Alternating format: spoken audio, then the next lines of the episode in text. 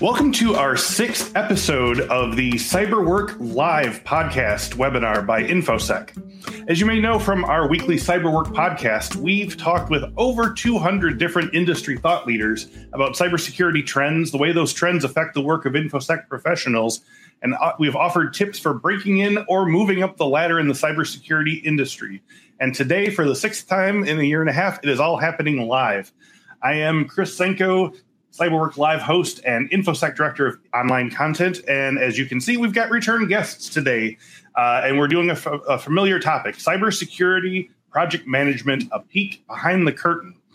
Uh, first up, we have Jackie Olshak, Senior Program Manager at Dell Technologies.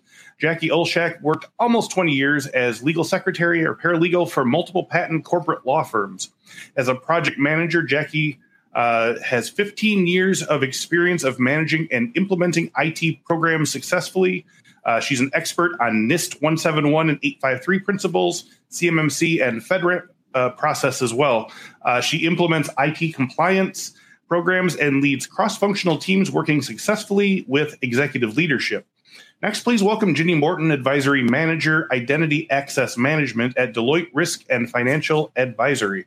Ginny Morton's career with cybersecurity spans over 17 years. During this time, she has led teams to improve organization cybersecurity practice, beginning with infrastructure, network, identity, all the way to endpoint security process improvement. Additionally, Ginny is an expert in program and project management, both in waterfall and scale agile.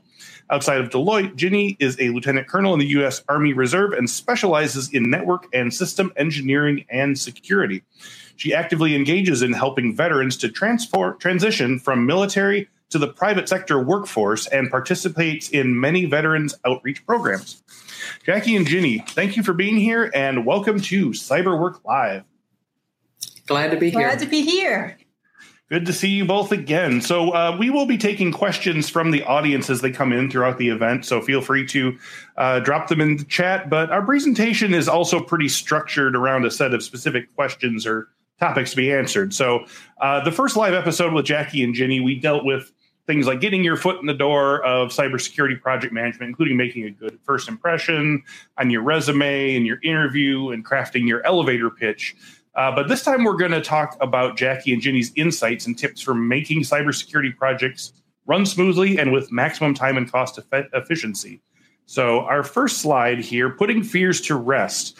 Uh, yes, non technical project managers can move into a cybersecurity or tech space. So, right from the lead slide, I want to emphasize that this live event isn't just about project management. This is specifically about project management in a cybersecurity or related sphere. And I note that because both Jackie and Ginny have received numerous questions of concern from project managers who don't feel that they have sufficient technical background, even as veteran PMs, to enter the space. So, uh, Jackie, I want to start with you. What would you say to the listener with these with these types of fears?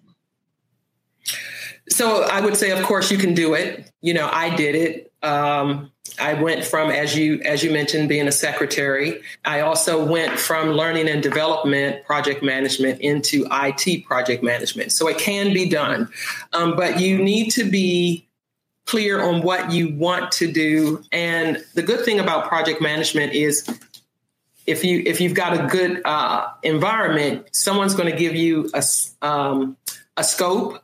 Someone's going to give you a SOW, an SOW, a statement of work. Someone's going to tell you what they're trying to do. They're going to set structure and parameters for you. So you're going to have scope, you're going to have a timeline, you're going to have a budget, and you're also going to know the type of resources available. That is what a project manager is responsible for. Take that into the cyberspace. So you need to be to understand what that group or what that team or what that initiative is trying to accomplish within that triple constraint. It can be done, but you've got to focus on the scope and ultimately what that group or what that team wants to achieve, what they want the end goal, end product to be. Um, Ginny, maybe you can add a little more to that, make it a little more clear. Yes. Uh, on top of what Jackie said, just to level everybody up, regardless you want to be or you're already a project manager or you might have an opportunity in the future. No, you don't need to be technical to be a cyber project manager, but doesn't mean you don't learn. So what does that mean? which means is on top of what Jackie said, you have your tri- triple constraint. You have to look at, okay, what is it I'm implementing? If you don't uh, know anything, let's say you don't know anything about cybersecurity or IT per se, look at that equipment, talk to your SME as in what is this stand for in the cybersecurity world? Where we, for ex- I give you example. Hey, my team want to replace this firewall in general. Okay, good. You know it's a firewall. Maybe you want to do some research on the piece of equipment appliance to understand what it does. And then look more ahead in the future. Okay, what does it do in the organization? Where is it in cybersecurity? Any mm-hmm. of the cybersecurity aspect, knowledge, or parameter, you can find it online. And right. little did you know, cybersecurity have eight domains. So maybe right. start from there.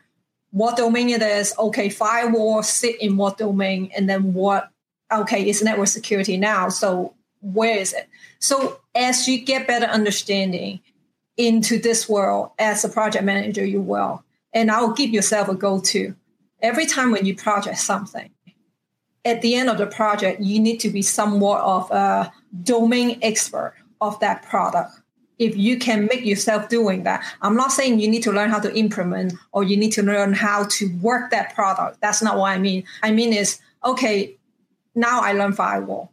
So right. in the future, mm-hmm. when somebody say firewall, I will be able to tell you the function and everything. What does it do for your organization?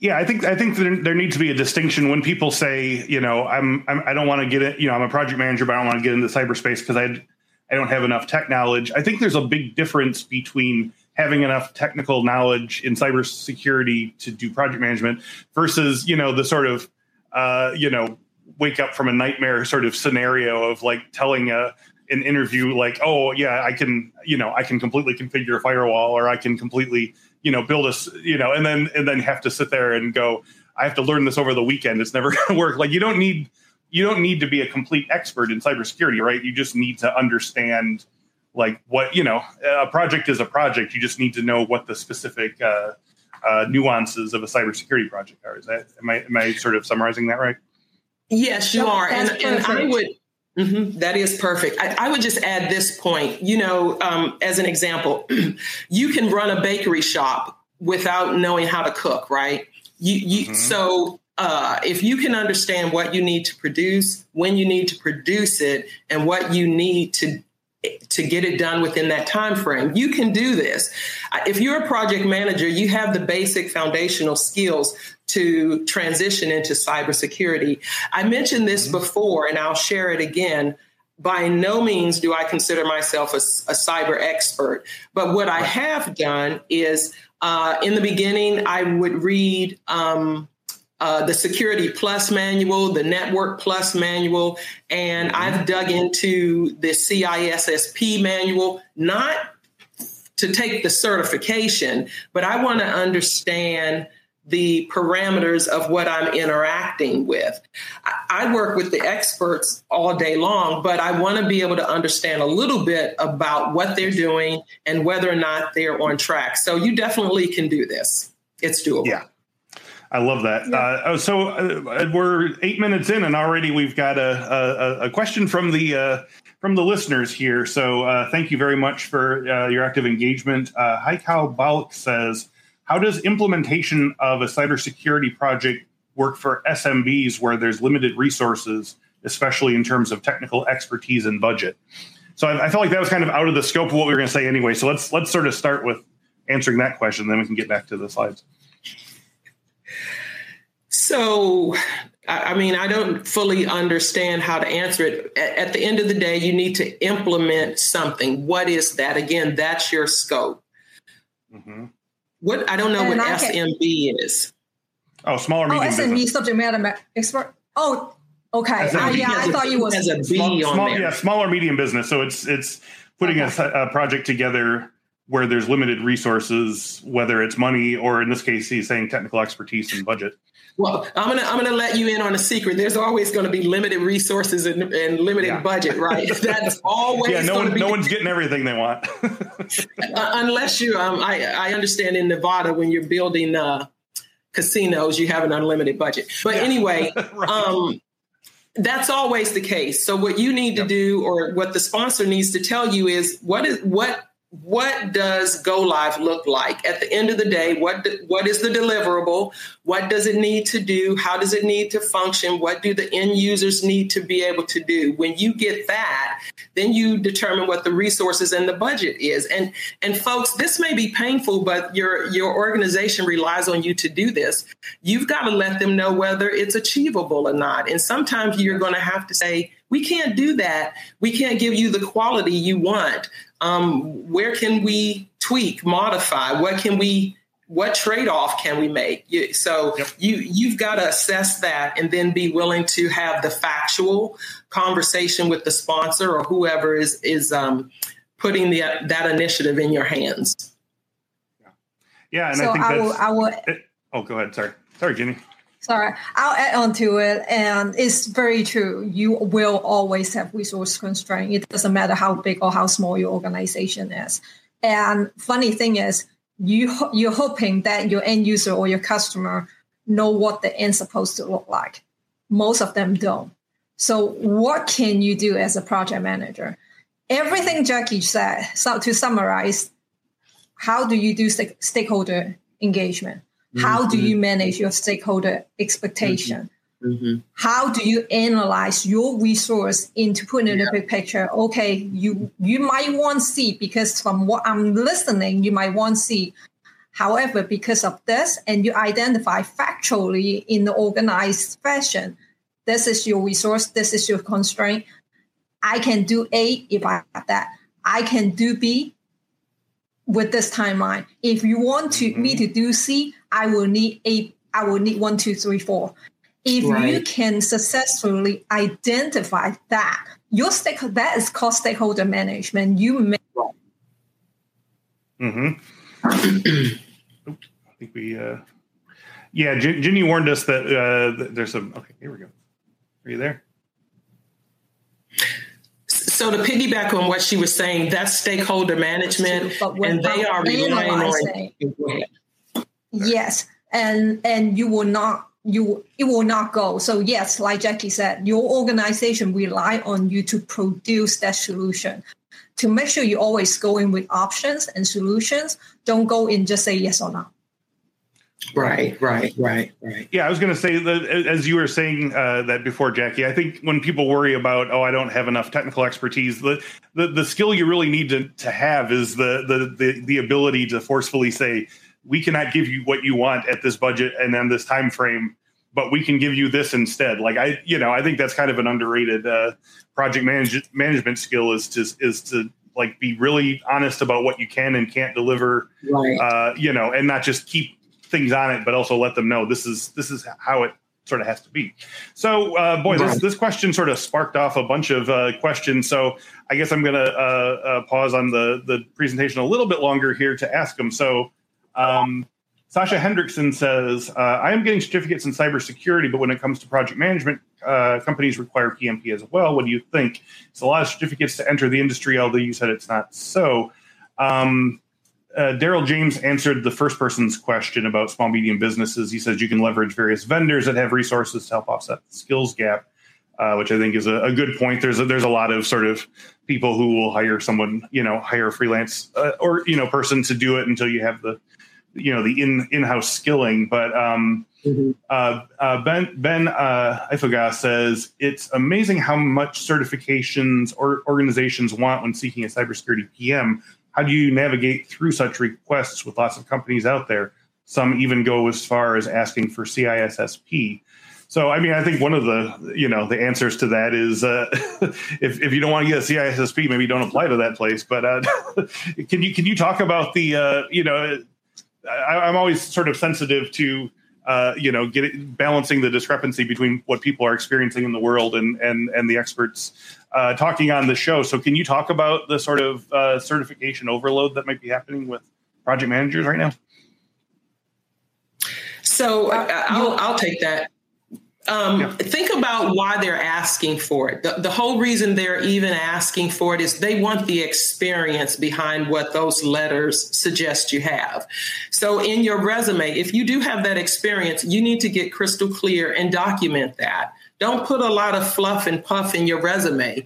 If you have the skills that a CISSP should have, make sure that's articulated very clearly in your resume because at the end of the day, that's really what employers want, not necessarily the alphabet. They want to make sure you have the experience, that certification, um, tags you with. Um, and folks, I want to be very clear certs aren't the end all be all. If you can prove your experience, that'll open the door for you. I, I had a woman contact me from uh, my earlier podcast with you guys, Chris, and she has PMP, Agile certification, risk certification, all from PMI. She said, Jackie, I, I don't have any project management experience. And I said, you you've been certified but you don't have any project management experience how did you get the cert so some way yeah. somehow she slipped through and I, mm. I told her, you know, that bring, that raises an integrity question, but that's another story. So the point I'm trying to make is don't get caught up in the certifications. If you have the experience, you need to build your network. And i think that piece is coming up and we'll talk about that. But uh, Ginny um, maybe you have something to say on that? Demand and supply right? So i want you guys to understand why what the intention of the organization asking. Yes, the organization yes. asking all of that because they don't know you. In order to yep. assure the experience they have to ask that. But yep. J- jackie is on point it's on your resume how do you advertise yourself? How do you sell yourself? Mm-hmm. Oh, by the mm-hmm. way, when you go on to the interview, how are you selling yourself? And we talked about it last time. The most difficult question in the interview, to be surprised, is actually tell me about yourself. Right, how do you? How are you able to articulate that? This come from experience. And yep. I did not have a cert, any PMP cert when I become a project manager, but I was able to do the job. I was able to articulate what I was doing in turn to catch people attention. So it's give and take. The, the certification does help you into getting you into the door, at least get the interview, but you are the reason how you get the job. Yes. Yeah, and you know we, we talk about this on the podcast all the time too. Be be aware of of of a you know a job description that asks for an alphabet of certifications, and really look at what they're expecting from you. If they say you know CISSP, what do they actually need from you? That CISSP level, you know they, they there's always mm-hmm. a chance that you know HR is just is just throwing yes. high level certs in because they want high level candidates. It doesn't mean you necessarily need CISSP level skills. They just this is their winnowing mechanism, and it's you know I think it's something the whole the whole industry is is kind of taking to task this sort of lazy reflexivity of of just asking for elite people for average jobs and so forth. So you know keep that in mind as well, unless it's something where you need like really high level access and you absolutely know how to need to know how to sort of build a system from scratch or what have you, then maybe you don't actually need that. Like you said, just show your skills, uh, show them what they actually want because they might not know what they want. Either they don't know you or they don't know what the project's going to be. They just think if we get someone super qualified, they can do it. So, um, so I want to jump on. Uh, so the the the we're going to sort of structure this, as I said, as like walking through a, a, a hypothetical project here, and we'll we'll uh, we'll do our best to, to, keep on on course here. But um, so the first steps to taking take once the project is announced and the team is selected, including first day on a project stories. So uh, we're going to structure this talk by walking through. Uh, so I want to talk about the first day of the project. The project's been announced. The team has been chosen. So uh, I'm going to start with Ginny. So why don't you both talk about some of your experiences on the first day of certain projects? I know you said you've had had some some wild stories here. So uh, can we, we talk about how to get off on the right foot? Sure.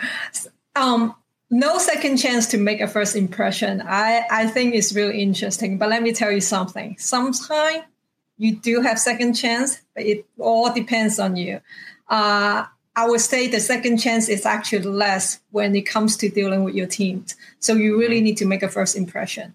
And I can tell you a good story. Um, that was a project I was on. Well, before I was on, uh, the team just hated project managers they really mm. hated project manager. They didn't want any project manager. They just wanted to do their own things. And even my director was kind of struggling to put the right person in. And because there was a task that was need to be done, Uh, four months later, it wasn't done.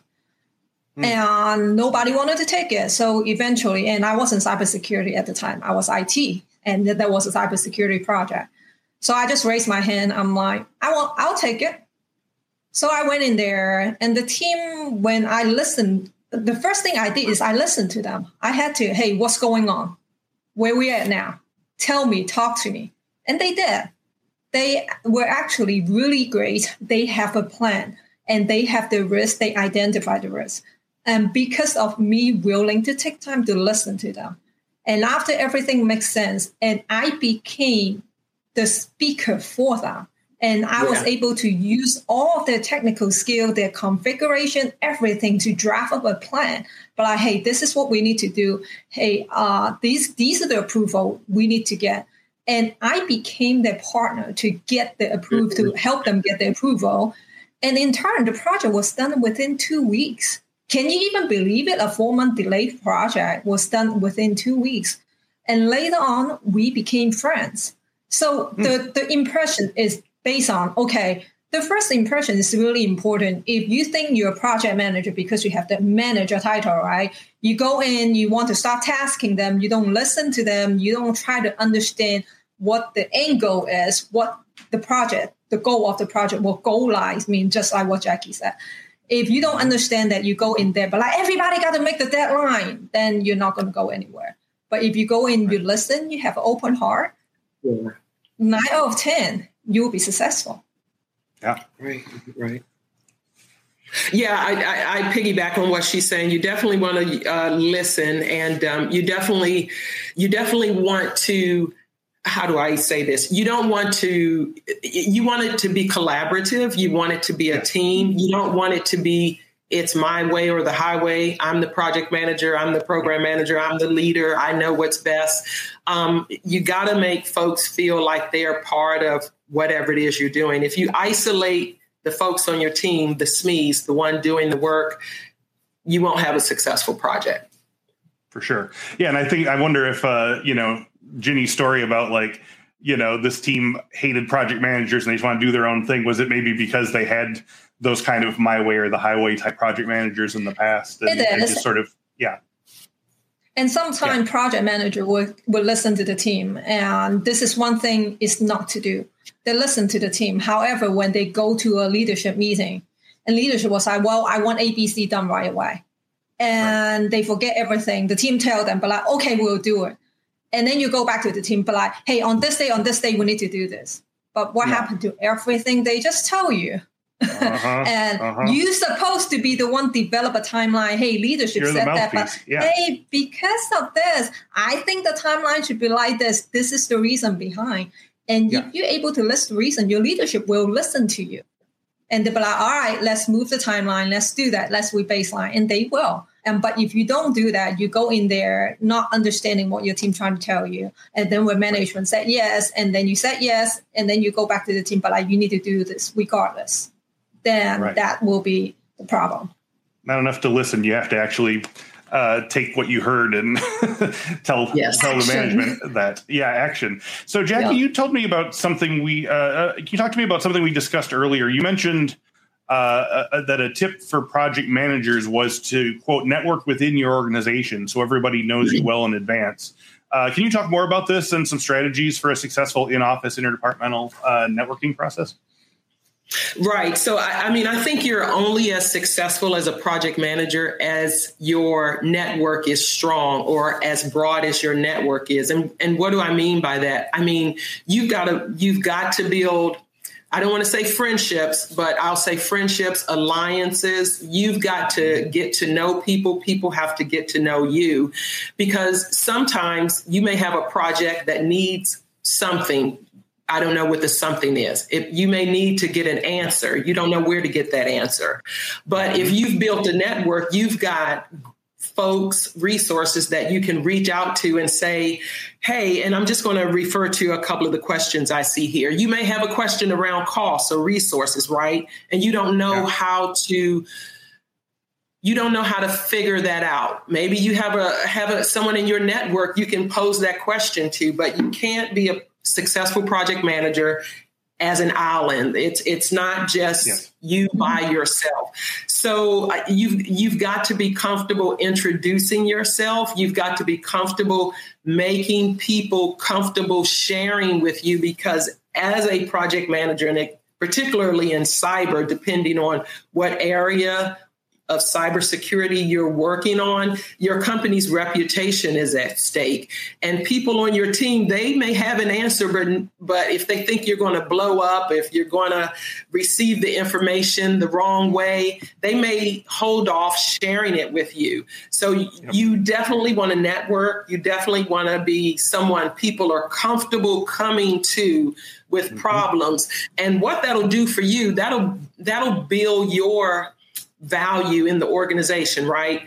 Folks will know you as the person they can come to and share problems with, and you can figure out or at least direct them to how to get solutions and answers. But um, if you're the only one who knows you're a great project manager, if your boss is the only one that knows you are a great project manager, that's that's not uh, that's not going to help you with your future. As a PM and your future at the company. I think I'm kind of getting long winded, but uh, Ginny, I don't know if you have something to add to that. I actually see a very interest, interesting question from Monsieur, and I hope I pronounce your name right. And it's like, can an introvert can be a, pro, uh, a project manager? And the answer is absolutely. absolutely. So let me tell you, project project manager, you don't need to be a social butterfly. And I can tell you, I might be extroverted, but sometimes I can be very introvert what I found successful is as a project manager, on top of what Jackie said, network. But how do you network? You don't, you can, like Jackie is a very outspoken person. She can go just set up a random meeting to introduce them. Well, I'm really proud of her on that. She make good relationship. But for me, mm-hmm. I don't because in this aspect, I'm pretty introverted. I do my job. However, let's say I need to reach out to Jackie because I have something I need to ask her. I go like, "Hey, Jackie, how are you? Can you help me with this? This is the situation." And then in turn, we start building a relationship, and it's just a one-on-one. And I'm not going to be like, "Hey, Jackie, how are you doing? It's good to." That you don't need that. Be mm-hmm. be yourself. Be a person. Hey, Jackie, yeah. I, I'm having problem with this. You think you can help me? And when the person help you after that, and I will say this is very important. Show appreciative Hey, Jackie, yeah. that works. Mm-hmm. Thanks. You're awesome. Thank you for helping me. A simple yeah. sentence like that will help you establish your network. And that's yeah. what I do because it makes me comfortable. I don't reach out to people just to reach out to people because I'm uncomfortable. If I'm un- if I'm comfortable, I'll do that. So right. Yeah, and uh, I mean, I, I, I can't speak to you know your particular organizations, but I imagine like each of your teams is is going to be each project's going to have a different team depending on who your you know what your deliverable is and so forth. So just you know you you can't just be friends with the people on you know or connected to people on this team. Like if you know everyone, then mm-hmm. as soon as that next project comes together, you say, oh hey, it's good to see you again. Looking forward to working with you on this thing and you know, I think it's all part of a, a larger uh, process of, of, and also what a project manager is, is you are sort of the, the liaison to all these different parts of the company, right? Yep. Yep. That's for sure. Okay, so let's go to slide number three. Uh, I'll, I'll, make the map. All you have to do is follow it. So, uh, this next question isn't really cybersecurity PM specific, but I think it's an important skill to have. So, uh, and we uh, actually have a question from uh, one of our listeners that, that relates to it. So, I think uh, it's definitely on people's minds. how do you make sure that everyone from the team members responsible for the deadlines to the stakeholders that ask for those deadlines understand what needs to be done to keep the project on schedule?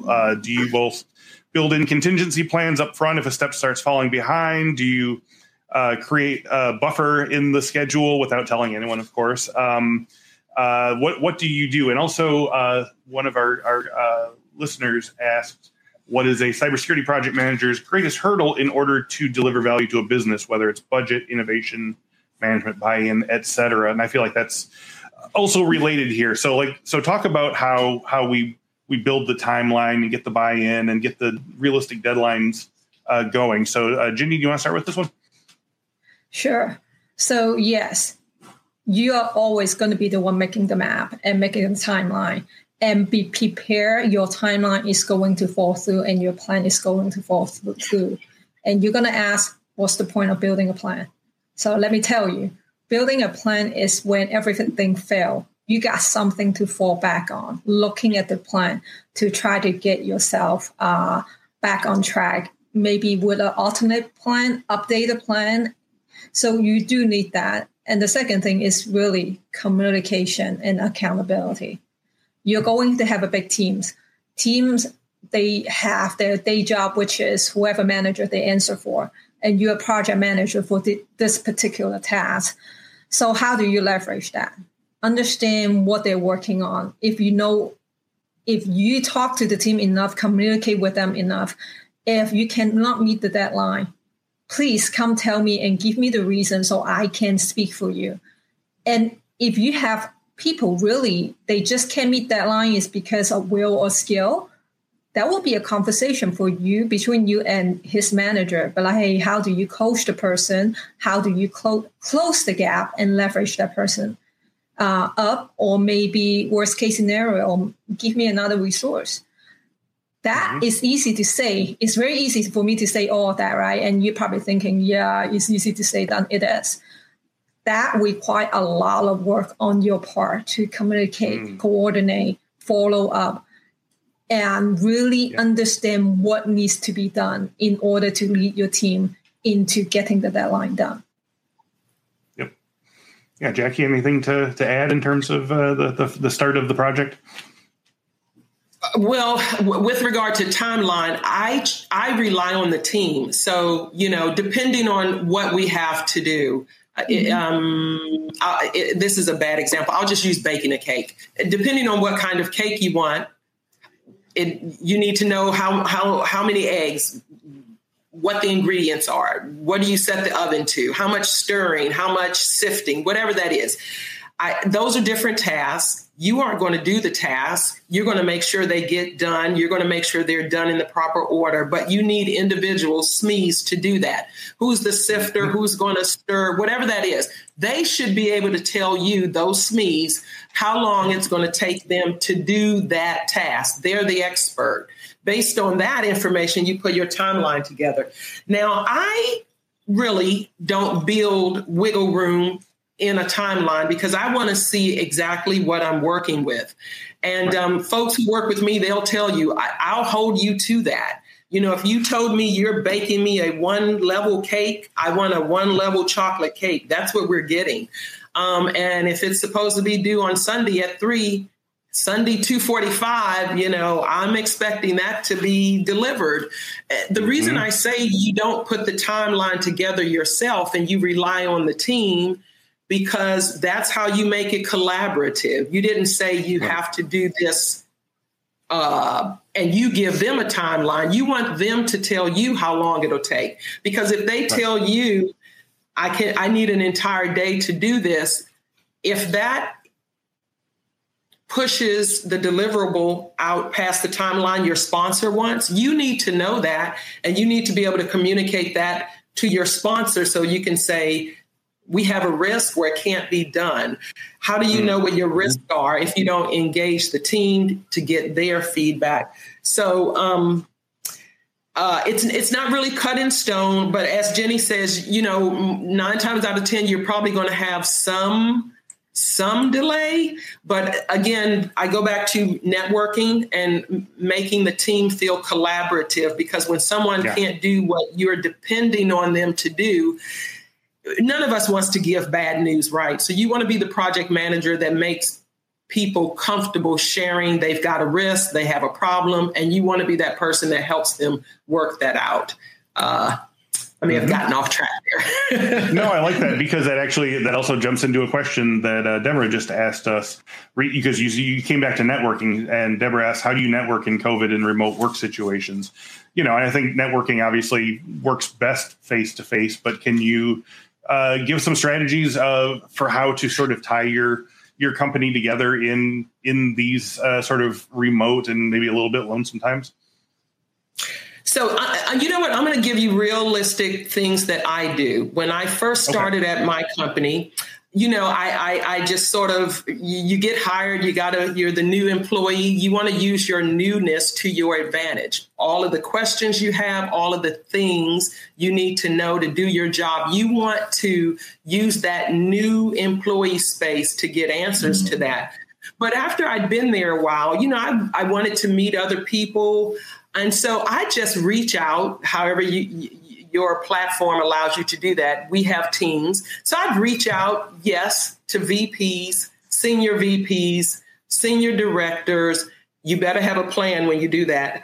Um, and I just say, hey, I'd like to get some time on your calendar, understand um, how you got to where you are in the company and what advice would you give me? You know you may say i'd like to have a soft conversation um, and just see how they respond. And I, w- I did that to a number of leaders and you'd be amazed at how many people would give you the time of day um, and just give you the lay of the land what they do what their pain points are um, what works, what doesn't work. You want to understand the, the culture. So, um, mm-hmm. Deborah, that's a great question. I would just say think about who you want to meet, what you want to know before you reach out to individuals, especially senior leaders. Make sure you understand where they are on the org chart, read them, read yeah. their background on LinkedIn. Some of them blog, read that so that when you approach them, you're not just asking or you have pointed, articulate questions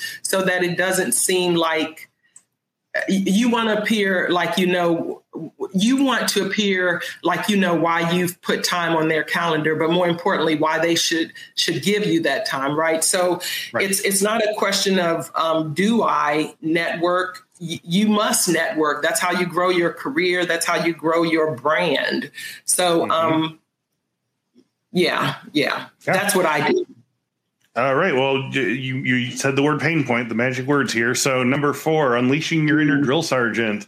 Uh, some common pain points that a cybersecurity project manager addresses regularly. So uh, we come to the inevitable point where no matter how structured you are, no matter how tightly you mm-hmm. run your ships, things start going wrong. Someone gets sick, or there's an internet outage, or someone doesn't have access to their computer, or the dog ate their firewall, or whatever. But uh, what are some strategies that you've both come up to deal with slowdowns and delays? And also, I want to mention. Um, uh, Elaine Lockhart says, "How do you work with a manager who doesn't want to get into the details in order to truly understand the project that you need their support with, and that feels like like of a of a piece with that. So you have like the the the deficiency of like we just can't do this. Something went wrong. Something broke, and then you have the sort of like the the management of like I, I don't know, just just just get it done kind of thing. Can you can you talk about some of the these these sort of harder discussions that you need to have as a project manager?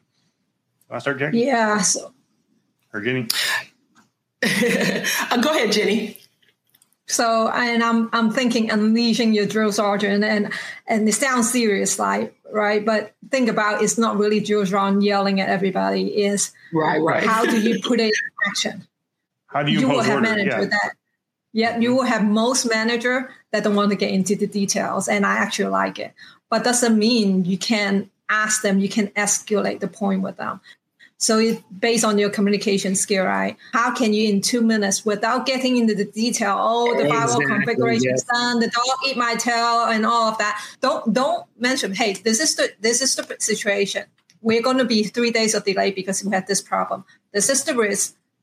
I need you to escalate it to leadership to do what I need you to do this I can do certain thing. I can push out the timeline. I will need you to communicate. Or this is the timeline. Do you have any questions?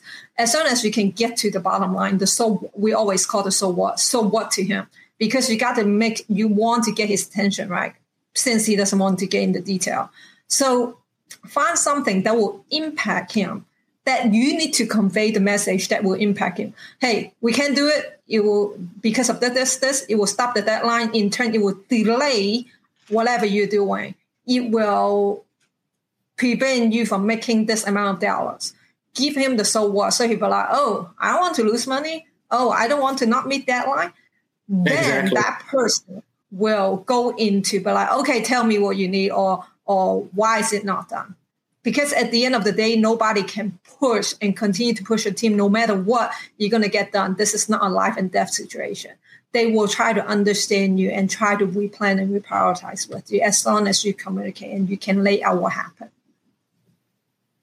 I agree with that. that? Um, I agree with that wholeheartedly. The one thing I would also say is when folks push you off because they quote don't want to get in the details, I wonder how you may have been sharing information with them previously. If you've gotten too wordy, your emails are too long or you take too long to get to the point, that can that tends to push people away.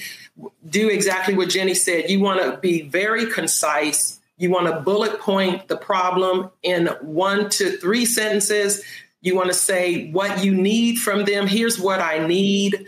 And if you don't, and you want to share some solutions. So if you have them, uh, one of the things I do when I really need someone to respond, I use my Re line and I may say action required at risk. And I'll put that in all caps or I'll put that person's name on the subject line. Please respond by 3 p.m. with approval or whatever it is you need so that folks won't feel like they have to read through a lot of words then figure it out just to get to the to to what you need them to do and if you look at it from their perspective they've got a lot of emails they're busy lots of folks are pulling on them for their time. Um, if you can make it as simple for them as possible, you'll find that um, folks will will gladly give you what you need and will help you out. Uh, yeah.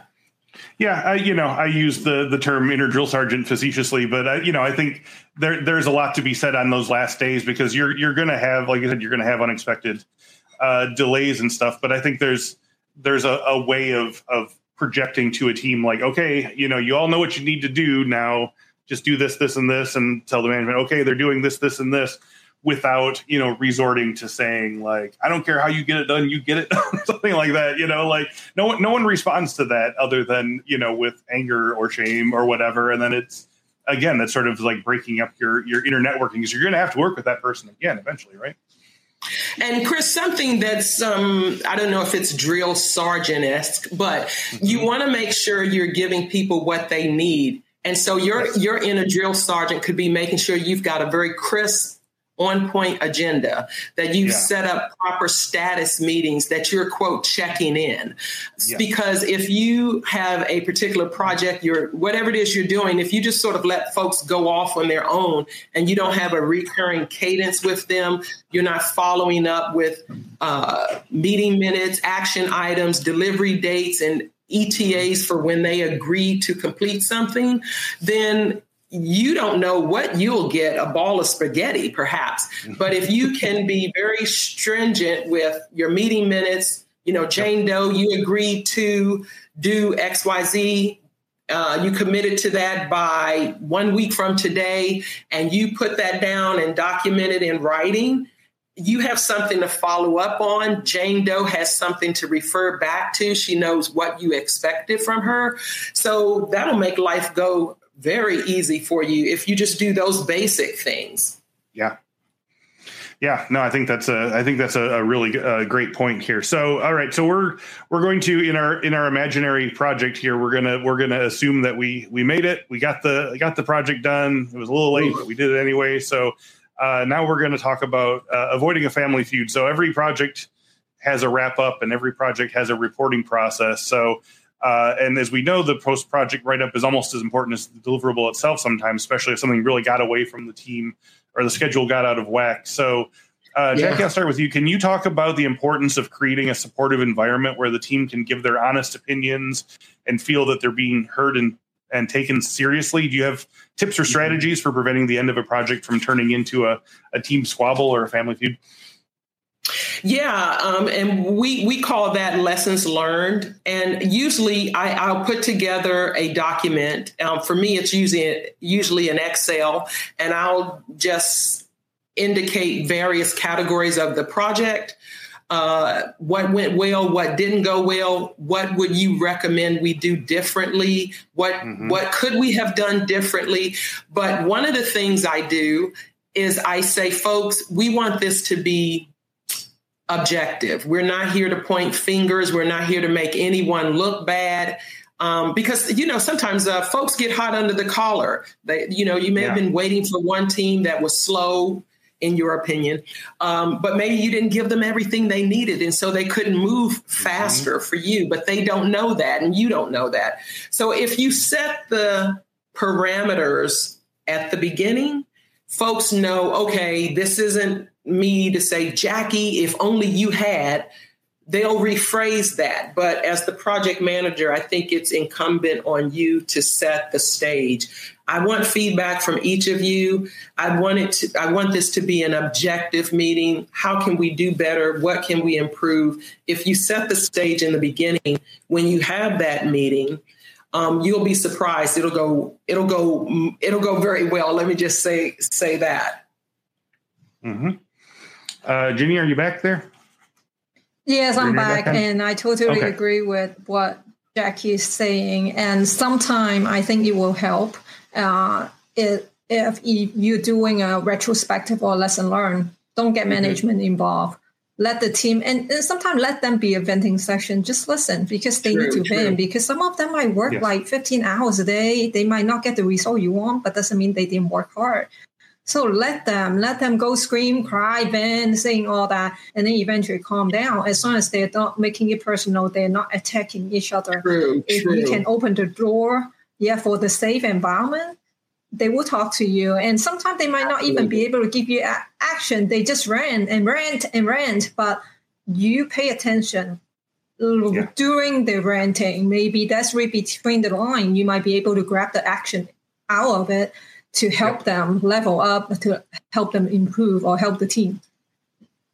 Yeah, and I think this probably goes back to what you were saying before, uh, Ginny, about you. You can't just listen to the the team's issues and then go to the board and forget that you heard their their concerns and then bring back the board's recommendation. Like you have to have this done by here and here, and they're like you you you you listened, but you didn't listen, whatever. So yeah, I, exactly. I, imagine there's there's got to be a little bit of um, also a, a, bit of a winnowing mechanism in terms of uh, um, you know you you need to hear like you said rant, the the ranting. Some of it is just frustration. Some of it is it was a one off thing, can't be helped, but I'm still mad about it. But then also being able to figure out, hey, there might be like a kernel of truth here. This person's mm-hmm. genuinely mad that this other person didn't uh, communicate effectively in time, and and you know, so you can't just say, okay, I hear you and I understand you. You have to sort of in your mind, I guess, make an action plan to talk to the other person and say, "Hey, that's a that's a legitimate complaint. What do you what are we going to do to make that not happen in the future?" That's very true. Right on point. Thanks, Chris. Um, so yeah, actually, we, we got a, a, a question um, related to that. That's why I kind of went to that that area. But Alexis uh, or Alana says, if a project involves cross functional work, how do you deal with delays in getting information or assistance from other involved parties? So if i'm reading that correctly it sounds like that's the issue of like you're writing in and you're saying how's how's this part going? Are you on on point to get this done? And like you said with ginny the person four months later wouldn't write back or whatever. Is this is this is i, think this is what they're they're asking about. Do you have any tips for um, sort of clearing the, the the line of communication with people who uh, might be a little slow on their slack or their email this is why project management job is so demanding and they are always seeking people. It is because exactly. of this very issue that you this identify. very issue. It is. Yep, it is a cross function mm-hmm. and everything you do. And I don't really think even in industrial or education or banking, everything you do is cross function. Let's say I'm trying to build this building. You don't just talk to the people who hit to have the hammer and put the nails in. You have to mm-hmm. talk to the architect. You have to talk to finance people, make sure budget is on time. You have yeah, to talk to yeah. human resources. So anything you do is cross function. So that's right. where you come in. You come in. How do you leverage this communication? What kind of meeting are you setting up? What's your goal? What's your agenda? What do you need to talk to them? Oh, by and by the way, four months later, this person still don't answer, or or after four emails, this person still don't yeah. answer, maybe it's time to talk to his supervisor. Maybe it's time to talk mm-hmm. to his, his supervisor's supervisors. Those are very easy to say. But for you as a project manager actually doing it, it's not easy because with 10,000 things coming onto you, and then you still have to write that email, you still have to communicate. But you do. And just so that just so that everybody have the understanding, you are the reason yep. to minimize the issue. You are the point that when yes. people don't communicate, people don't answer, people don't do anything, people delay. Yes. You're the one who initial initiate yes. the action of what is going on. At the end of the day, you will be tired. And and, and that is just the nature of being a project manager or, and even manager or management in general. You will have to do that yes, the good thing is you don't really have to get your hands dirty to actually configure or get to the hammer and put the nails in, into the building. But you right. are the one who is linking all of that together. And those are very yes. hardware and it's very important that you actually do that. Yeah. Um, yeah, you, you, mentioned the ten thousand things, and I definitely that that leads perfectly into our our last main point here: uh, the ancient art of plate spinning. So, uh, if the work of handling this project, this one project sounded intimidating, uh, understand that most project managers are juggling multiple projects at the same time, each with its own struggles, crises, and interpersonal issues to deal with. So, um, yeah, Ginny, let's go back and and and start with you this time yeah. Uh, uh, so, uh, can you give me some tips and advice for keeping all these plates spinning successfully? Because you you basically said like this is the job. You're going to be exhausted at the end of the day. But can you uh, tell me how you keep everything going while not over promising something that can't be delivered or burning yourself out by trying to appear superhuman? I can tell you, it's still not easy for me. It's really yeah. not. And sometimes yeah. I will drop some balls, and sometimes it mm-hmm. I, I will be successful. So I, what I do is very, I need to be very organized.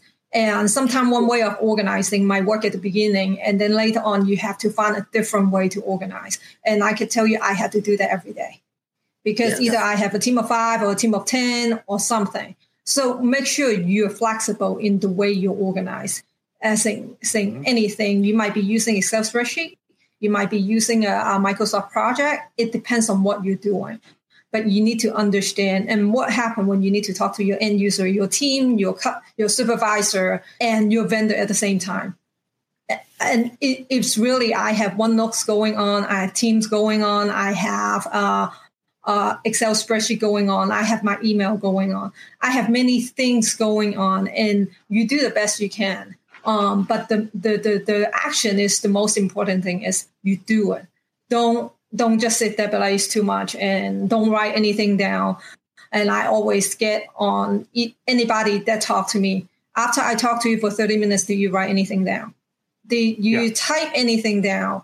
You, maybe you don't have to. You have a good member. You really want to listen to me. Okay, great.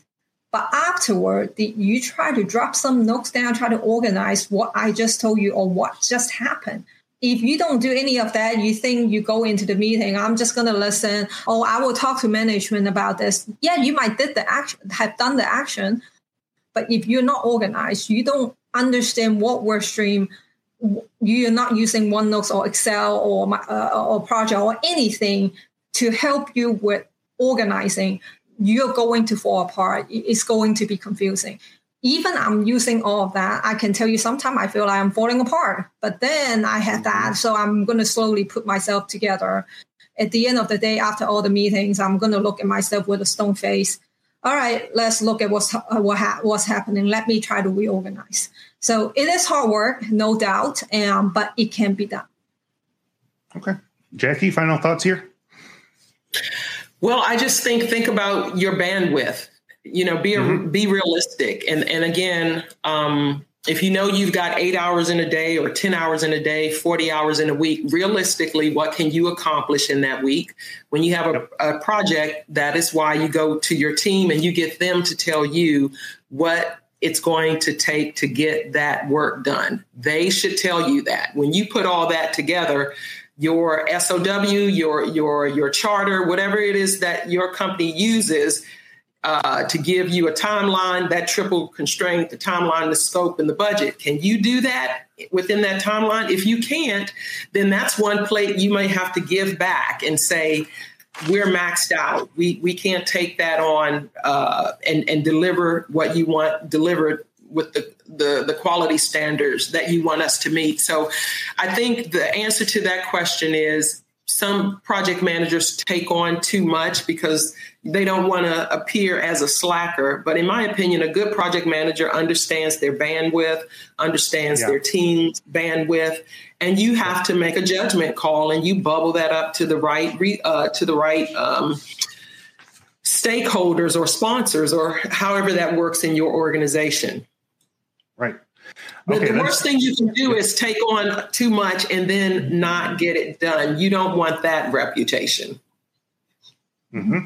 Uh, okay, so um, we are just about at the end of the hour, and I'd like to thank everyone who's. This has been one of the most vibrant uh, question uh, Q and A sections of a of a webinar that I've I've hosted so far. So we have lot we have more questions than we're going to be able to get to in four minutes here, but uh, I have one that just came in from Alexis, who uh, spoke before, and I, I, think it's kind of a good uh, place to maybe end on. And if we maybe if some of them, something else in there jumps out at you, Jackie or Ginny, you can answer it as well. But uh, Alexis says, looking at the topic from another angle, as a member of a project, how do I support my project manager? And I, that almost feels like uh, maybe one, one or both of you like came in under an assumed name and is like, ask them how how how my team can be uh, awesome. So, uh, oh, you, yeah, do you want do you want to talk about? It's a very nice question.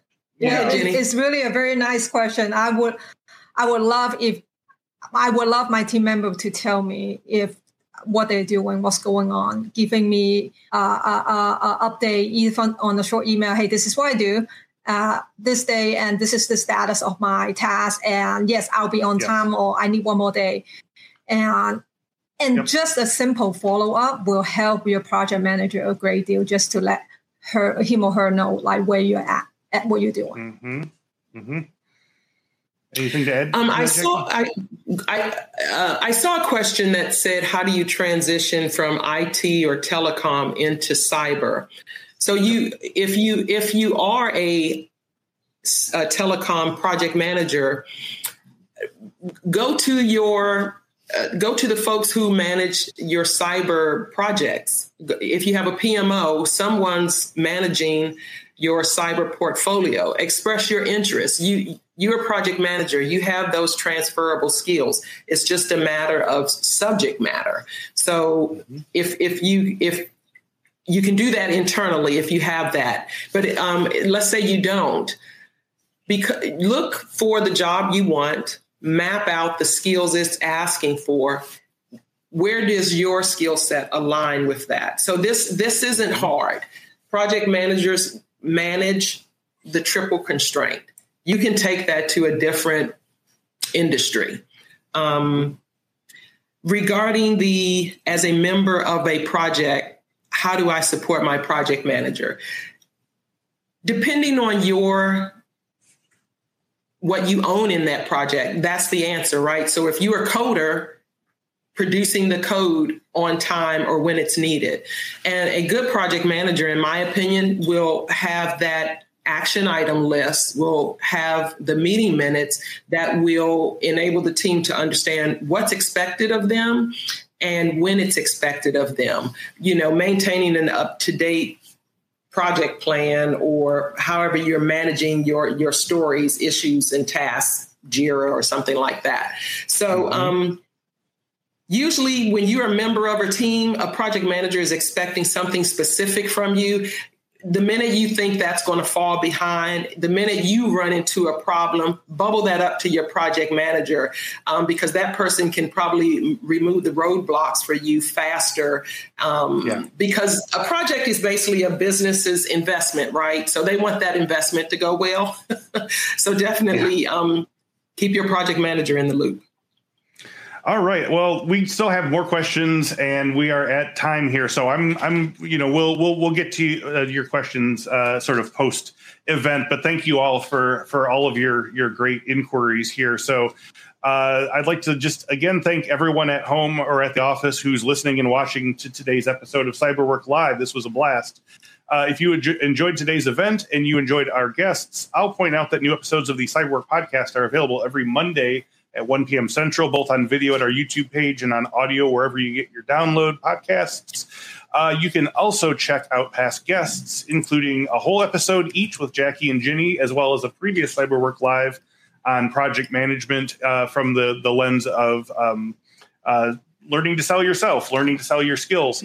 Uh, so you can check those all out at infosecinstitute.com slash podcast. And we'll also post direct links to uh, these past episodes in the resource section here. So uh, before we go, uh, we'll be picking today's winner for a free year of InfoSec skills, which includes more than wow. 190 learning path, wh- paths where you can train for things like incident response, ethical hacking, security management, and your project management professional certification.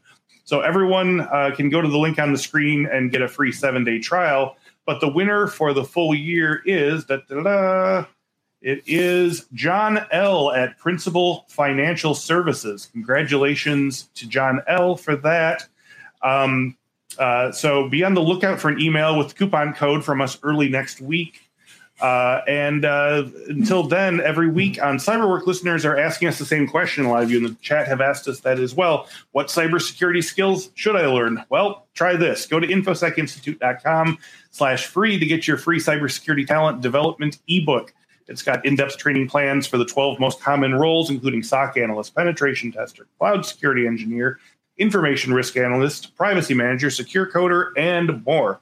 Uh, we took notes from employees and employers and a uh, team of subject matter experts to build training plans that align with the most on-demand skills. You can use these plans as is or customize them to create a unique training plan that aligns with your unique career goals.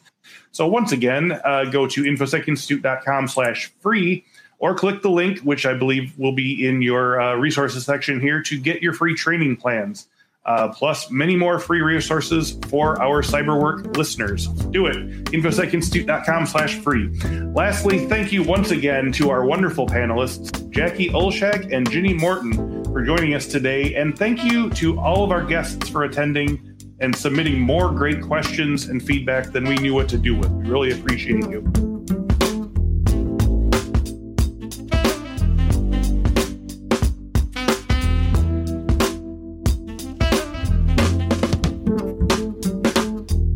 How about some free cybersecurity training resources for you and your team? Just go to infosecinstitute.com slash free to get ebooks, training guides, and more than 100 cybersecurity training courses, all free for CyberWork listeners. Go to infosecinstitute.com slash free and start learning crucial new skills today.